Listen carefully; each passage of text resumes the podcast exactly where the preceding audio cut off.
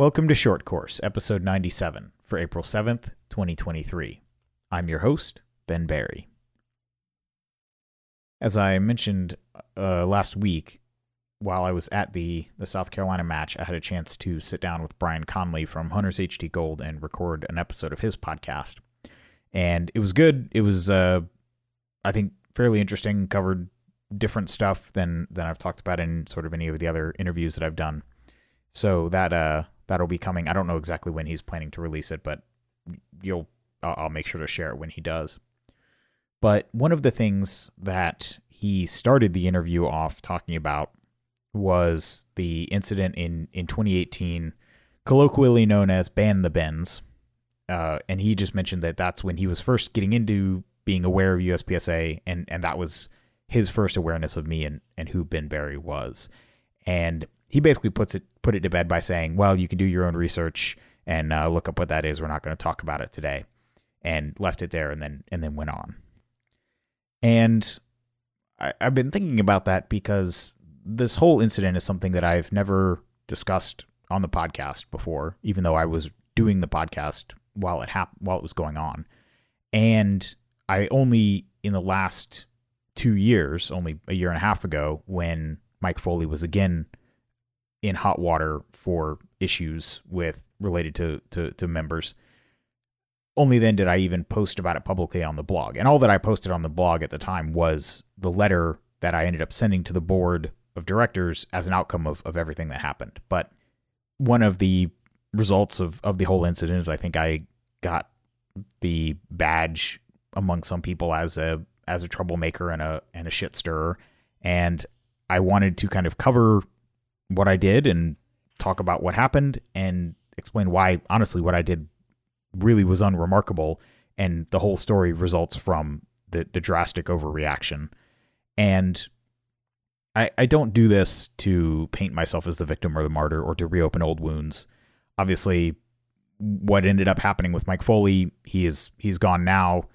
That's water under the bridge. I, I'm not trying to sort of dredge that up for you know retroactive kudos or anything but just to kind of point out what a, a big ball of nothing the whole thing at least could have been if it weren't for for the the, the actions of others. Uh, and then to I want to reinforce that I don't bring this up because it fundamentally is about changing the capacity and production, which obviously this was sort of the first time I became publicly associated with that idea, and I don't I don't bring this up to further reinforce that. I, I actually don't want to be known as the production 15 guy because I think I actually have other things to contribute to the sport, quite frankly. I, I, don't think raising the limit in production is at the top of the list of things that the sport needs right now. I mean, the, the, the current discussion going on online is around the budget that was released and approved in a sort of 11th hour session on the last day of the year that it could be approved that by two tenths of a percent is just barely not a deficit budget. And my hunch is that they had to make the numbers work that way because a deficit budget requires a three fourths majority to approve, and they weren't sure they had the votes for that. So they made it technically not a deficit budget. Although, what's the what are the ramifications for proposing a budget and then basically ignoring it? Well, they're there aren't any really. I mean, you can the budget can say whatever you want, and so whether or not this budget comes true is uh, well, I guess we'll see if if we see any financial documents from 2023 after it's over anyway. But all of these issues, the leadership issues, um, the the the relationships, the, the functioning of the board, I think are much more important. Things like the the, the battles over whether whether to waive confidentiality and try and keep the membership in the dark. Those are all much more important issues. Production 15 is sort of a, a, something that is a hobby horse of mine, but I I do not think that raising production to 15 by any means is will like save the division or anything. I, I have no illusions of that. I think it would be cool, but it's not at the top of the priority list. So all of that is preamble to the preamble because I feel like I have to set this whole story up by so that so everything that that happened was in June of 2018. That's where sort of the main events will happen. But really, the the seeds of this, in my mind, lie in October of 2016, which is when the IPSC General Assembly met in Hungary and passed a, a new rule that officially stated that regions of IPSC cannot sanction matches in other regions. And this was coming to a head because at the time USPSA had been sanctioning matches in other countries. The uh, announcement, which I'll link to in the show notes, there'll be links to, to all of these things that still exist. Um, some of the some of the original sources are on sources that don't exist anymore, so obviously I can't link to those. But the, the stuff that's still up, I'll link to in the show notes for this if you want to read it for yourself. But the the announcement that Mike Foley, then in his tenth month of being USPSA president, the, the announcement that he posted talked about the fact that the General Assembly had met and passed a rule saying that regions can't sanction matches in other regions, which was something that USPSA was doing. Uh, th- this announcement mentions 14 foreign clubs and over 500 foreign members. And from what I know and heard at the time, basically the issue appeared to be about some clubs in the Philippines where basically the IPSC region that was affiliated with IPSC in the Philippines had some political stuff going on, and some other guys split off and formed a USPSA club and were running USPSA matches in in the Philippines. And this was seen as as an issue, and so this rule was passed by the by the General Assembly to say, hey, regions can only run matches in their region, which on its face makes sense to me. But what I think is is worth doing is reading the tone of this message, which again was phrased as a as a message to the membership of USPSA. Again, I'll, I'll link to this, but I'll read a few quotes that I think give you the general tone of the way it was written. So it, it starts by saying, "This is again Foley speaking ten years into his ten months into his, his first year as a as president." Every three years, it costs USPSA over $100,000 to be a region of IPSC, including some World Shoot expenses. The only benefit that USPSA enjoys is passage to IPSC events held outside the United States. The benefits of this arrangement are enjoyed annually by about 15 USPSA members and every three years by about 60 USPSA members when there is a World Shoot. When the World Shoot is held in less stable and attractive countries, fewer American athletes are interested in going. That means that over 27,000 of our members pay for the privileges of only a few to enjoy IPSC. There is no agreement, accord, or binding document in force between the two organizations. The relationship between IPSC and USPSA has been a volatile one since before our inception in 1983. Recently, the relationship has continued to be one of controversy and volatility around the globe. I am personally acquainted with a few of the founders of IPSC who are still alive. These are the same founders of USPSA and IDPA as well. I'm also acquainted with the past presidents of USPSA who enjoyed the same quote unquote welcome letter that I received in January from IPSC.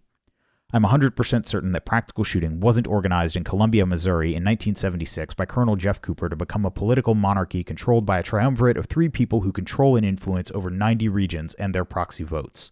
These three gentlemen make up the IPSC Executive Council. Many of these regions only have a few shooters, and they are often the elite, wealthy, and protected class in their respective countries. So you can get the sort of combative tone out of this. And he concludes this statement. He goes on for a couple more paragraphs talking about the, the rule being passed and, and you know basically what the, the issue is. And he, he winds down by saying, As USPSA president, I will continue to do what is best for USPSA as a whole, which includes not supporting special interests of the elite few. A few of you want to go to France in 2017 for the world shoot that was happening there. At any cost, it seems. Consider that the future of the organization is more important than any one competition, vacation, or competitor. Also consider that USPSA could literally field, fund, and transport 60 athletes to France for the 2017 World Shoot and be sanctioned and disqualified on the first day of the General Assembly while in France. There are difficult international legal issues that could arise from trying to exit France with firearms that no longer have a sporting purpose for being there. I'm certain that I will inflate some egos, but IPSC is very powerful politically and could cause serious problems for USPSA athletes in other countries.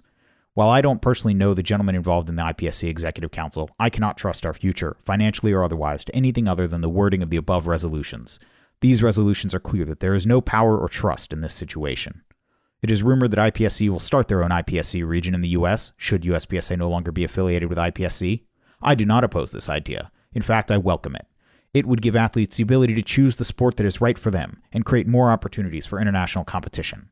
Many of our athletes belong to multiple shooting sports already. I wish IPSC the absolute best.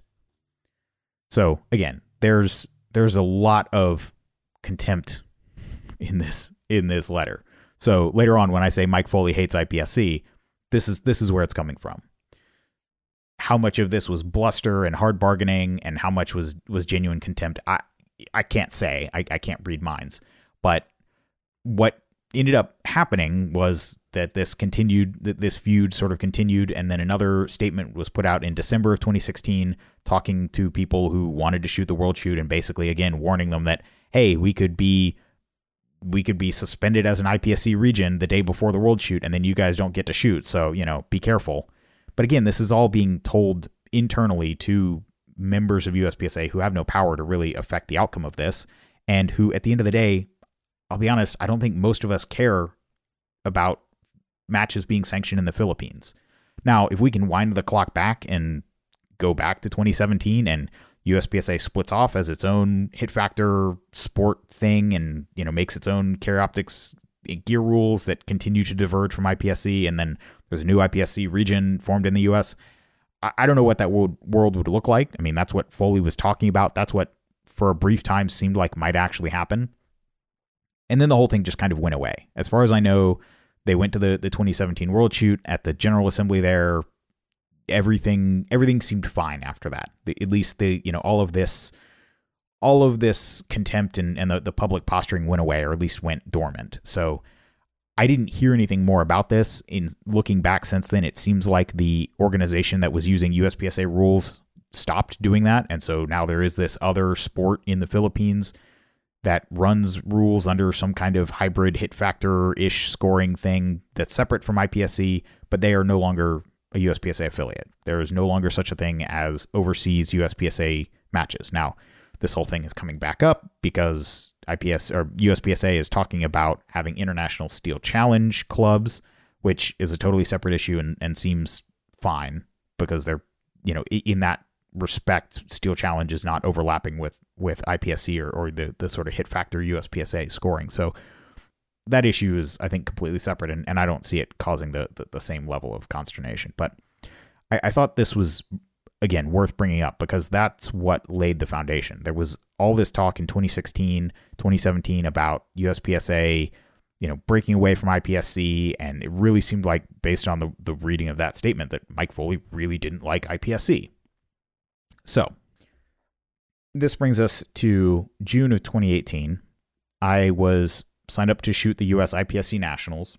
And so, as a part of that, as I had done the year before as well, when I shot the 2017 IPSC Nationals, I was shooting the club matches that, that I was shooting in limited minor, shooting my production gear with 15 rounds in the magazine.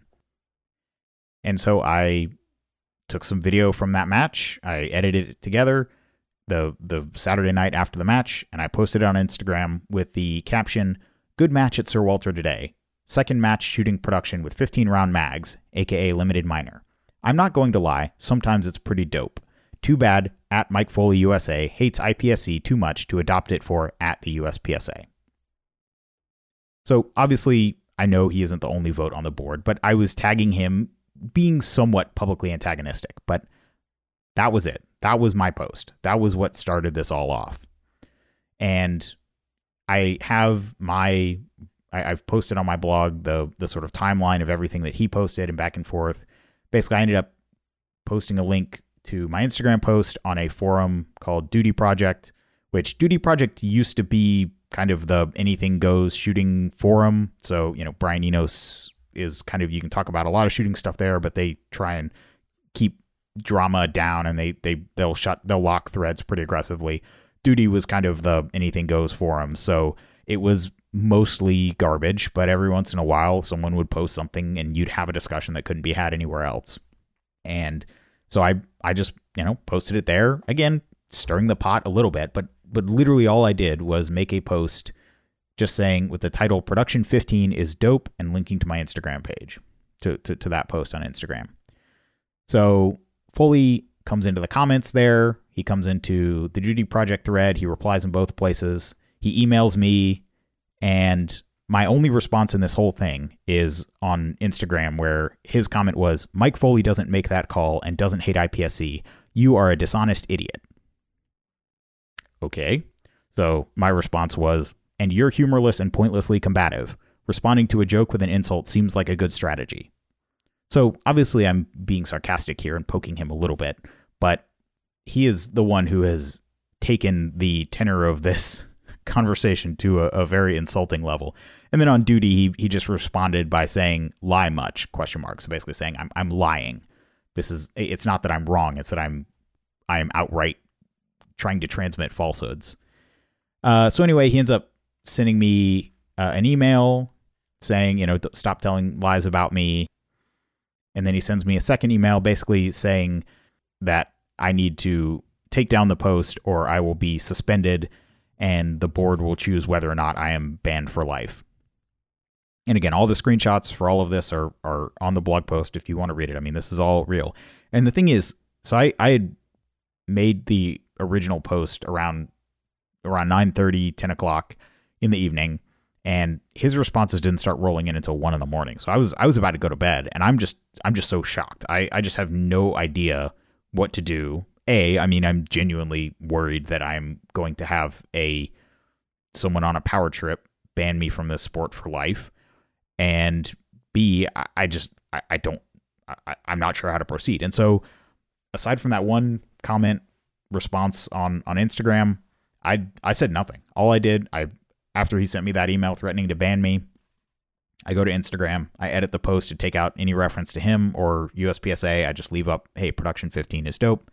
And then I get another email from him saying, thank you. I apologize for blowing a gasket. I've been awake for 24 hours and driven to Paris the last three.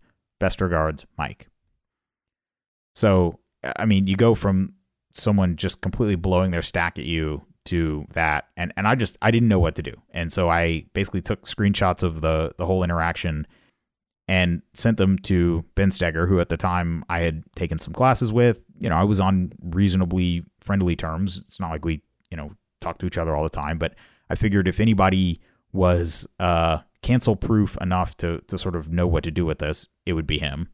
And sure enough, he basically took the screenshots and posted a second Doodie thread with the clickbait, admittedly clickbait headline of Ben Berry banned from USPSA question mark and you know trying to get people to see what's going on and then posted a bunch of the screenshots that I'd sent which I mean the emails were private but but everything else the Instagram the the Doodie Project stuff was all public and just basically called Foley out for what he was doing. And sure enough Foley bit and started going after Stoeger and you know said a bunch of different things mostly about him and you know challenging him and it and saying, you know, keep this up and you'll get banned too, and calling me a millennial fag, which is where that if you've ever heard that term bouncing around, that that's where it started. And then eventually posted saying telling Stoeger to consider himself ineligible for competition. Basically, you're suspended and the board will be bringing you up.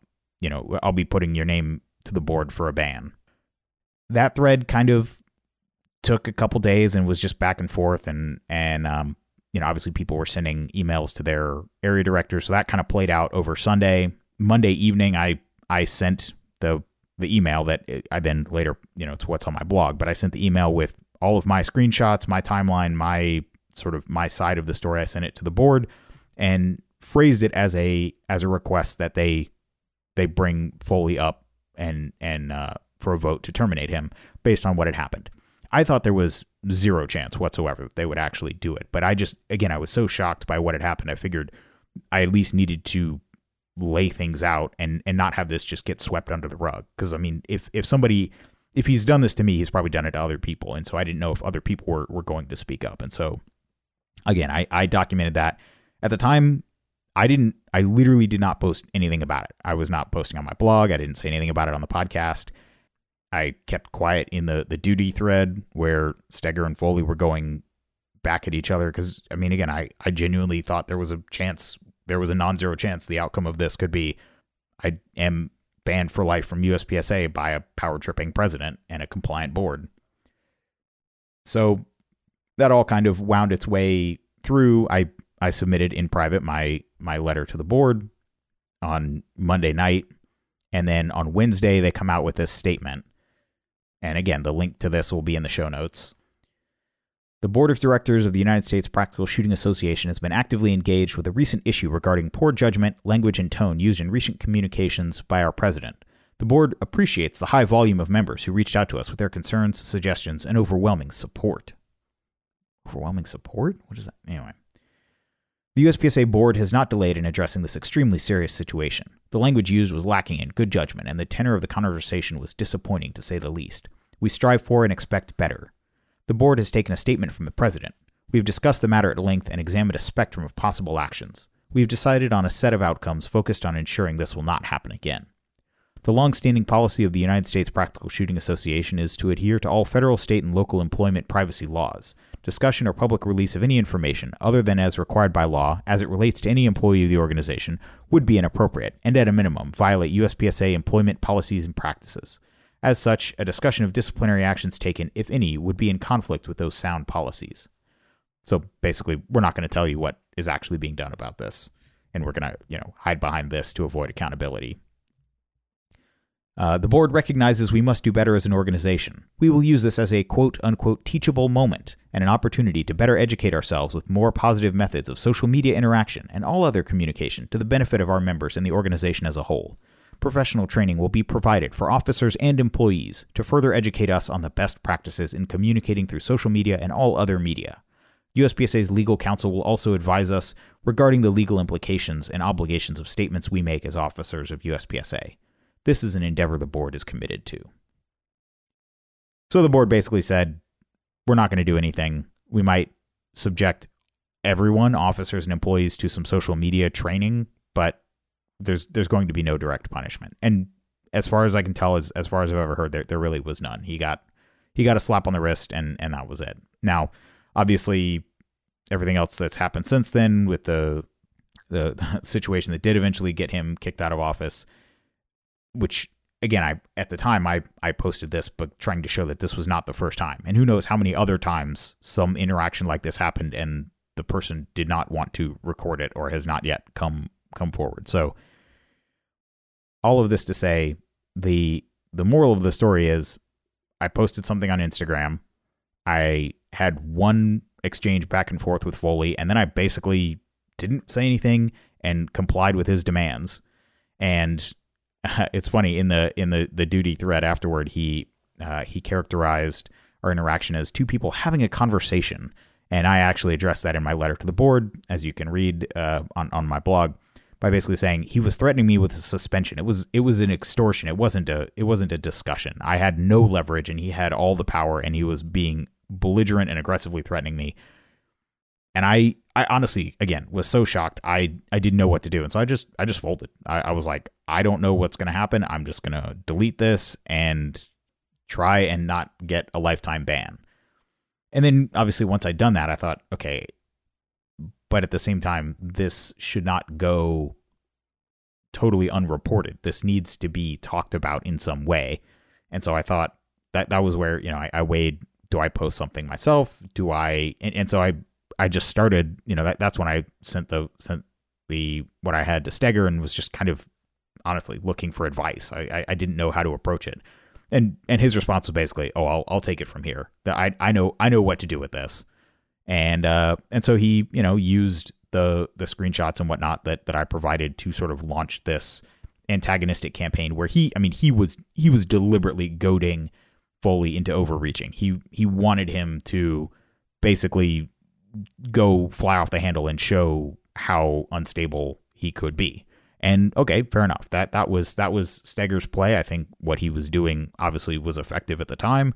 And, you know, perhaps if if this whole incident had been treated more seriously at the time, things could have been different. I mean, it's still strange to me that by 2019, when Foley was up for reelection, everybody kind of assumed that someone would run against him, and then Nobody really did. There was one guy who put his name in at the last minute, basically did no campaigning and still got I think 30% of the vote, something like that. So I mean there there was there was there was definitely interest in voting against anyone else, but Foley basically sailed to a to a second term. So we as we as the membership definitely failed on that one. And in retrospect, I think that that was definitely one of the moments that one of the one of the, the the experiences that informed my decision to to run for Area Six because I just assumed, well, there's got to be in the whole thirty thousand members or whatever it was at the time, there's got to be someone qualified to run against this guy and and step up, and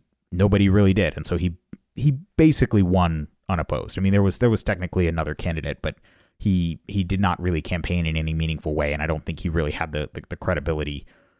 Uh, so it, was it was it was effectively an unopposed reelection, and I mean, I, I will say too, Area Six ran unopposed in in 2019 as well for the term that is now ending. So all that to say, again, the the reason I bring this up and just kind of want to cover everything is Doodie Project is gone, so all that information, everything that was there, even if you wanted to go back and read that thread, it's gone. It might be on you know the the Wayback Machine or something if you really want to look for it. But I have I have sort of tried to document my side of the story, you know, as as it impacted me, where it went with Stoeger and Foley sort of engaging in this game of brinksmanship. I mean, obviously it, it could not have happened without me, but it was also not something that I explicitly did.